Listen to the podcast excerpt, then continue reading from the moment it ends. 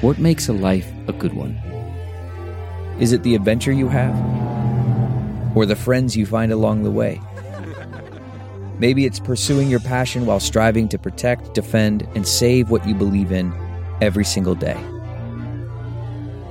So, what makes a life a good one? In the Coast Guard, we think it's all of the above and more. But you'll have to find out for yourself. Visit gocoastguard.com to learn more.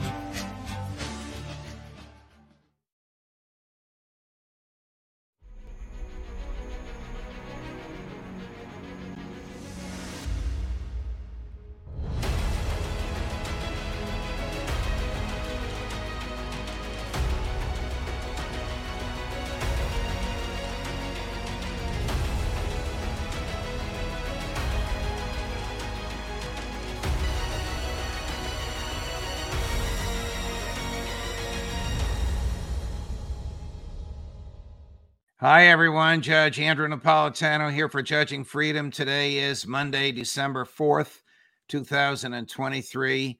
As always, as is our custom now, we begin our week with Alastair Crooke. Alastair, welcome here. Alastair is coming to us from the capital of Russia, a snowy, bitter cold Moscow. But uh, welcome here, uh, my friend. Uh, is Bibi Netanyahu taking Israel into Armageddon? Uh, it seems that he's going to try to do that, yes. And it seems, too, quite importantly, that he has the public support for this. Uh, there was an important um, poll um, that was taken, I think, last Friday. And the poll showed that 90% uh, of Israelis uh, favor the complete annihilation uh, of Hamas, whatever it takes. Uh, and uh, there is a bit of a division between whether hostages should be important or, or the crushing of Hamas be more important, but that's all universal. And the director of this institute, who'd finished the polling, said, Look at the polling, nothing has changed.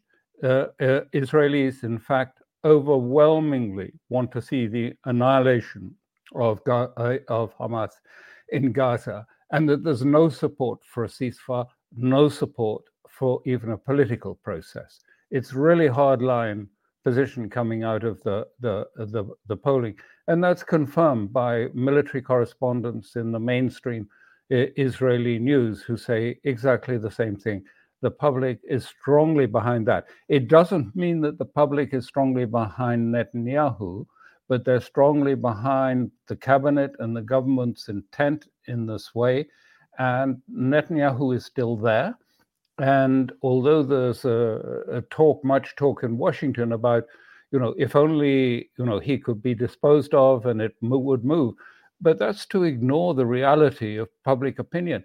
And what is so interesting, really, I mean, quite ominous, is that the military correspondents in uh, Israel are saying that that mood is hardening uh, about Hamas, hardening against uh, uh, Gaza, and that it's not changing at all. So that even if Netanyahu is disposed of or, or falls, it doesn't mean that this is over because the cabinet is still um, uh, all at one, unified in his policies, and it is also leading them in many respects, some of the cabinet. There are differences, of course, there are right. nuances, but they're leading it in some respects. Right, we're, well, we're talking about polls, and often there's not much room for nuance, but I have to uh, uh, drill down on this with you. Is the are the Israeli people overwhelmingly in favor of the eradication of just Hamas or the eradication and removal of the Palestinian people from Gaza? Um, the polls indicate it's the latter. Uh, the polls were really quite strong on saying uh, that people are becoming more emotionally, every day, getting more emotionally um, attached to these films that they've seen of the events of October the 7th. Apparently, Israelis are watching them time and time again and getting more emotionally involved in it. And they're saying um, very clearly that you know we cannot there will be no stability in israel until the whole of the hamas um, sentiment the whole of hamas in its entirety is removed from gaza which effectively means um, removing all of its social base all of its political support uh, i'm in um, new jersey in the us where the sun has just come up you're in uh, moscow where it's late in the afternoon uh, do you have any reports about what fighting has gone on uh, in Gaza today, Monday, December 4th? Yes, I have. Uh, and um, uh, very much as we'd all talked about and expected. Um, this when the ceasefire ended um, after a few days, it was actually getting to the point of diminishing returns. I think for both Israel and for Hamas. It often happens like that with a timeout. You know, the psychological point has been made, the victory has been claimed, and then, you know, another few days of ceasefire with no political uh, end to it uh, have diminishing returns. But what we've returned to is a major escalation um, across um, the region uh, against it and heavy losses in Gaza the Israelis have been attacking um, parts of the north and they've attacked the south, and there have been heavy casualties, hundreds. Some are even suggesting, and I mean, you know, not some, but the it's it's said from reason, reasonable reports that it it's approaching a thousand Palestinians killed in these um, attacks. They've been using big bombs of uh, new sorts, taking down entire you know, high-rise apartment blocks in this part of um, uh, Gaza. And at the same time, we've seen increase uh, um, of attacks by Hamas on the Israelis. 60 Israelis have died in an ambush. I'm not sure that it's exactly 60, but it's certainly round about 60. It's reported in the Israeli press that it's 60. Is that, that a significant, is that a significant number, Alastair? 60 yeah. Israeli soldiers killed in an ambush? In one in one incident, yes. Hmm. 60 mm. is quite big for one incident. They put bombs all around and they then the Israelis walked into it and then they finished them off with um, automatic rifle fire. But there've been others. The Israelis have been killed in tunnels. They've laid uh, traps, taken them into tunnels, and then collapsed the tunnels on them. And uh, in the north, there's been heavy fighting between, uh, certainly yesterday, I can't tell you where it is exactly at the moment, but certainly yesterday, heavy, heavy fighting uh, on the northern border. Uh, and we've seen a really new departure um, with the attacks on vessels. Two vessels have been attacked um, by the Houthis, um, owned or partially owned by Israel um, with um, cruise missiles, uh, and one one is struck. I don't know how how much damage. The other is struck and is apparently in danger of sinking. A tanker going in. Of course, this is going to have a huge effect, and the Bab al Mandeb uh, Strait is effectively being closed by the Houthis. This has a huge impact uh, on traffic uh, through the Suez and already ships are having to are refusing to go through the through the passage anymore so we're, it's going to have a big economic effect we're uh, receiving reports of uh, drones um, sent to attack american ships and the american ships uh, shot them down. So a couple of questions. One who sent drones at american ships if you know? And two where are these ships? I assume eastern um, uh, Mediterranean, and have any uh, American personnel been injured or killed? Um, uh, yes, the answers to those questions basically are the, the, the drones were from Yemen, from Ansar Allah, um, uh, but they were separate. They were in addition to the cruise missiles that, that struck the two ships. And uh, uh, Allah, the Houthis, have equally said very clearly uh, that they are going to continue to attack any shipping that um, is Israeli owned that passes through the Mandab Straits.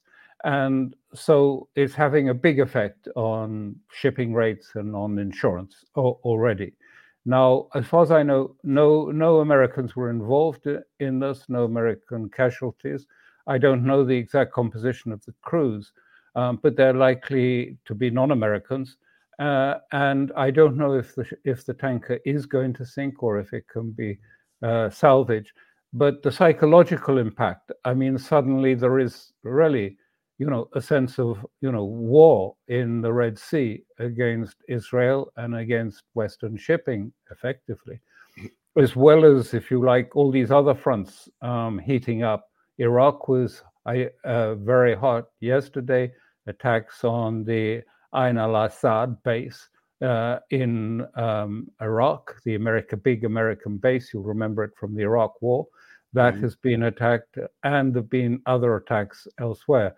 So, predictably enough, we've got this escalation, and I think it's going to put a huge pressure on Biden because we've we've gone past the point, really, I suspect, um, where we just had Netanyahu in the cabinet, if you like, not listening to Biden and sort of just ignoring him. I mean, this is now open confrontation with um, the White House. They are completely at odds about Gaza, where to go, what to do about Gaza in the future. Uh, and the war is getting hotter and hotter um, and likely to get wider and deeper. I want you to hold the thought about any dispute between uh, the Americans and the Israeli cabinet, because I want to get back to what you were saying about attacks on American personnel. Here's a clip from Secretary Austin, number six, Chris. Tell me if a statement like this, which we're about to watch, uh, does more harm than good. Man, that sunset is gorgeous. Grill, patio, sunset. Hard to get better than that. Unless you're browsing Carvana's inventory while you soak it all in. Oh, burger time. So sit back, get comfortable. Carvana's got thousands of cars under $20,000 just waiting for you. I could stay here forever. Carvana, where car buying meets comfort, meets convenience. Download the app or visit Carvana.com today. CarMax is putting peace of mind back in car shopping by putting you in the driver's seat to find a ride that's right for you. Because at CarMax, we believe you shouldn't just settle for a car, you should love your car. That's why every car we sell is CarMax certified quality so you can be sure with upfront pricing that's the same for every customer. So don't settle. Find love at first drive and start shopping now at CarMax.com. CarMax, the way car buying should be. We will not tolerate attacks on American personnel. And so these attacks must stop. And until they do, we will do what we need to do to protect our troops and to impose costs on those who attack them. Does that invite more attacks from terrorist groups? Yes, it, it, does. Repels? Yeah. Yeah, yes, it does. And, you know, because, I mean, you know, I know it's hard for some for people to understand, but really the, the sense of American deterrence in the region is, is not that credible anymore. I mean, even I, when I look at the you know the carriers going up the Mediterranean, they they have a you know an extraordinary 1950s look to them. I mean, you know, there's not it's not really today's modern sort of hmm. asymmetric mm. warfare that mm. we're talking about. And yeah. you know, and and look what's happening in Bab al Mandab. You know, one missile and you know the tanker limps off and and is finished. You know one missile eh, you know correctly placed into these um, you know deterrent fortresses off the mediterranean um, really will probably send them off limping for repairs somewhere. But i i it's not that so much. Is um, that every time they keep saying this that they're going to do something the question is, what are they going to do? They've only really got two choices. Either uh, the United States has got to go in big, and I'm talking about Iraq, Syria, something like that. But how? From what base? From what logistics? Um, where are the logistics going to come from? Well, these are great. Are the these are great questions, and and here's uh, Leon Panetta, who is a former director of the Central Intelligence Agency and former Secretary of Defense, arguing that the U.S. should go in and should go in big and be aggressive. Take a listen. Do you think to date that our response has been too soft? I think I think it's been a little bit too selective. I mean, we hit some ammo dumps, we hit some other targets. I want to go after those who are firing missiles at our troops and make sure they understand that when they fire a missile, they're going to die. And what are our troops doing in Iraq? Secretary Panetta. All right, we've been uh, we've been through that before. You wrote uh, over the weekend in a very compelling piece, and I don't know how you know this, but I accept what you say that Secretary Blinken whispered into the ear of Israeli Defense Minister Gallant, "You only have a few weeks." What did he mean? He meant that he didn't believe it would be sustainable for Israel to go on with what it is doing to Gaza beyond a few weeks because the whole world is turning against it. It's losing support and it will lose support in the United States too. And it it came from Israeli it came from Israeli quoted sources about Gallant and his discussion with um, um, uh, uh with Blinken. Now, it was uh, an open, openly sourced report uh, wow. saying that, so, and so you know that is, I mean, I think the White House is, you know, projecting it to being about you know wider loss of support. Actually, what they're worried about is wider loss of support in the United States, right. and particularly for Biden as he comes into the election year.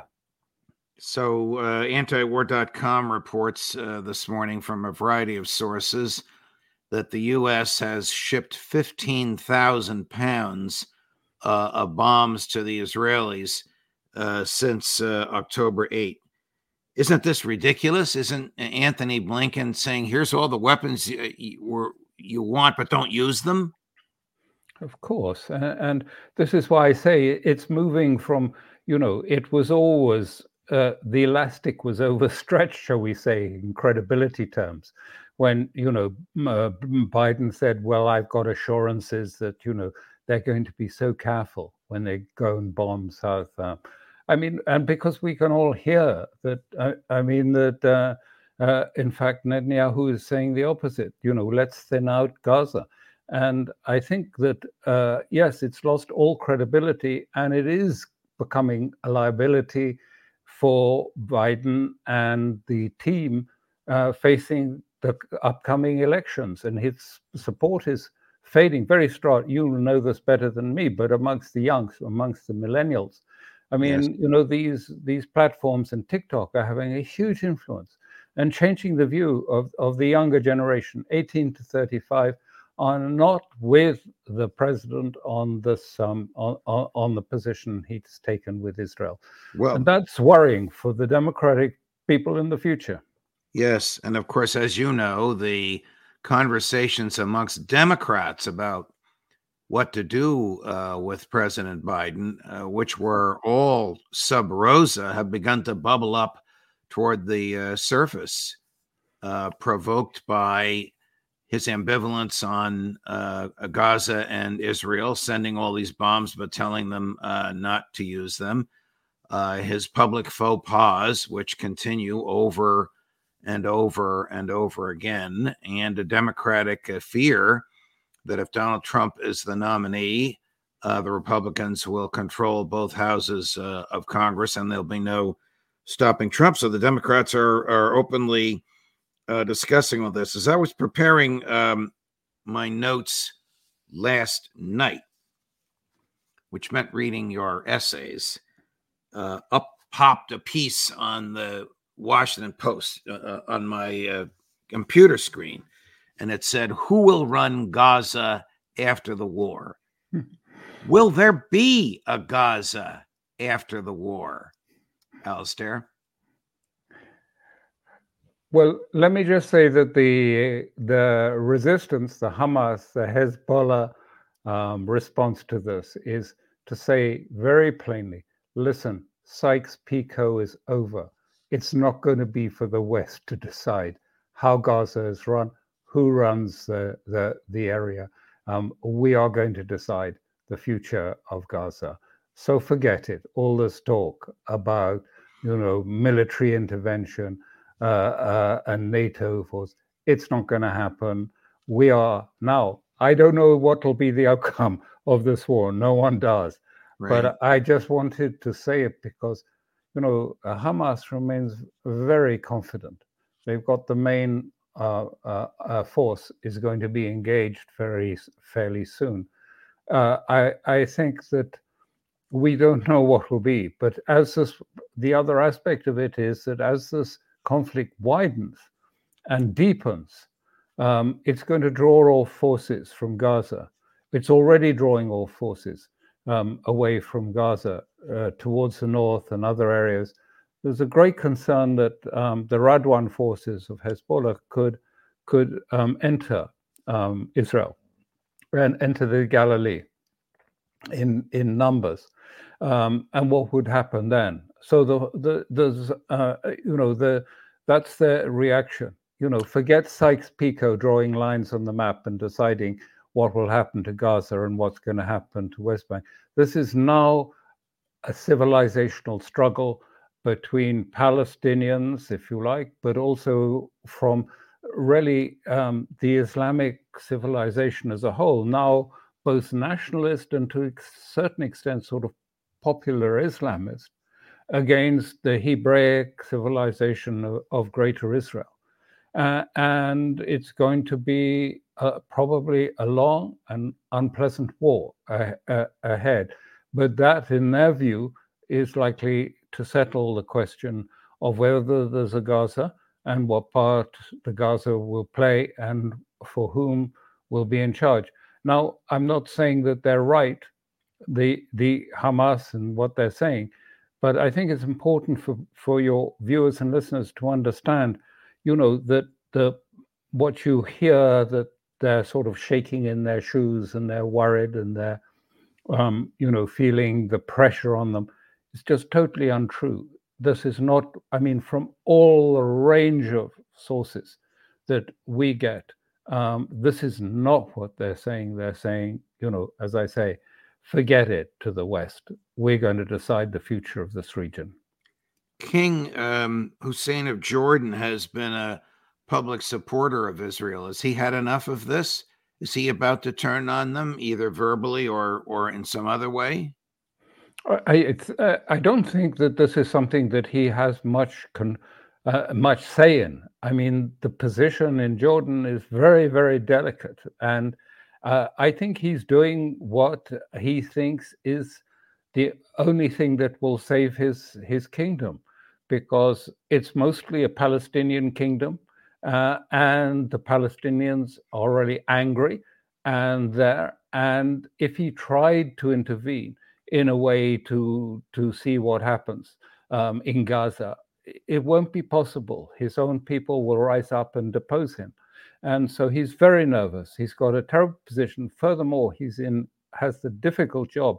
He is technically the keeper of Al Aqsa Mosque in Jerusalem, the one hmm. that is regularly attacked by settlers. And he is the titular keeper of Al Aqsa. And that's a heavy responsibility and means that also it makes it, it gives him less room for maneuver because right. he must uphold Al Aqsa at any cost, even if that means going against America, going against Israel, anything. Without that, the whole dynasty uh, fails. The Hashemite dynasty from Iraq to Jordan fails because that has been its one purpose in life has been the protection of Islam's holy places. Um, Admiral Kirby uh, made the rounds of the uh, Sunday talk shows yesterday, and a lot of it was his sort of Baghdad Bob like uh, routine. But we picked out a clip that I thought was very interesting, in which he is praising the Israelis for safe zones. Uh, in Gaza, areas in Gaza to which the Gazans can go and in which they can feel, quote, a sense of safety, not absolute safety, but a sense of safety.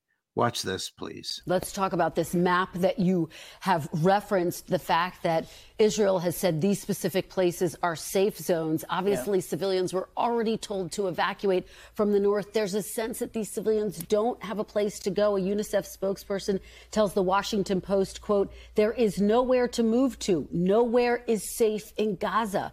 What is your response to uh, him and others? Well, we understand the anxiety and the fear there. I mean, not only uh, are there uh, still a lot of civilians in southern Gaza, there are more civilians in southern Gaza because the Israelis accounted for humanitarian corridors to get hundreds of thousands. So we're estimating more than about a million. So that's roughly half the population of Gaza uh, before the war is now internally displaced. That's a lot of people. And so we understand the concerns by the UN and by other non governmental uh, humanitarian organizations in there. That's why, again, we're working with our Israeli counterparts to do everything they can to provide these areas where people can go and feel a sense of safety. And again, they did put some information out in the last uh, 24, 48 hours to articulate those kinds of areas. That's a step in the right direction and feel a sense of safety, not be safe. This is like a, a, used car salesman trying to sell you a piece of junk because it's shiny.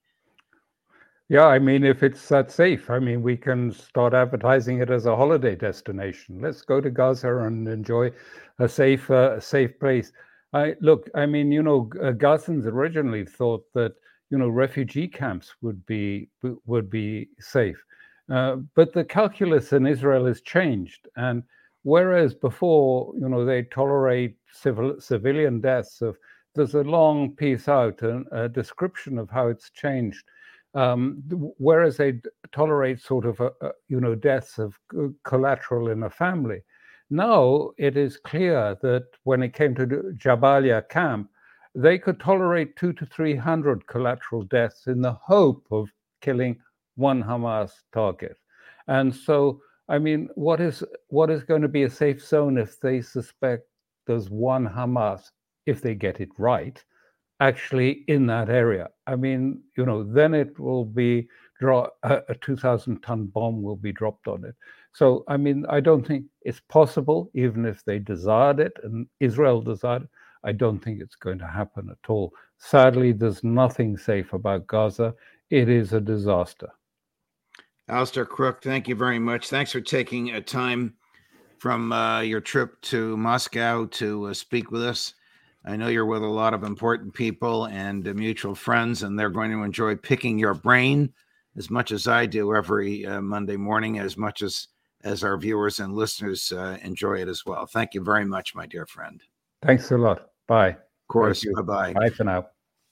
More as we get it. Uh, Ray McGovern uh, at 2 this afternoon. Larry Johnson at 3 this afternoon Eastern, also from Moscow. And much more coming up as the week uh, progresses. We're up to 244,000 subscriptions. Our goal, of course, uh, is 250,000 by Christmas, which is three weeks from today. Judge Napolitano for Judging Freedom.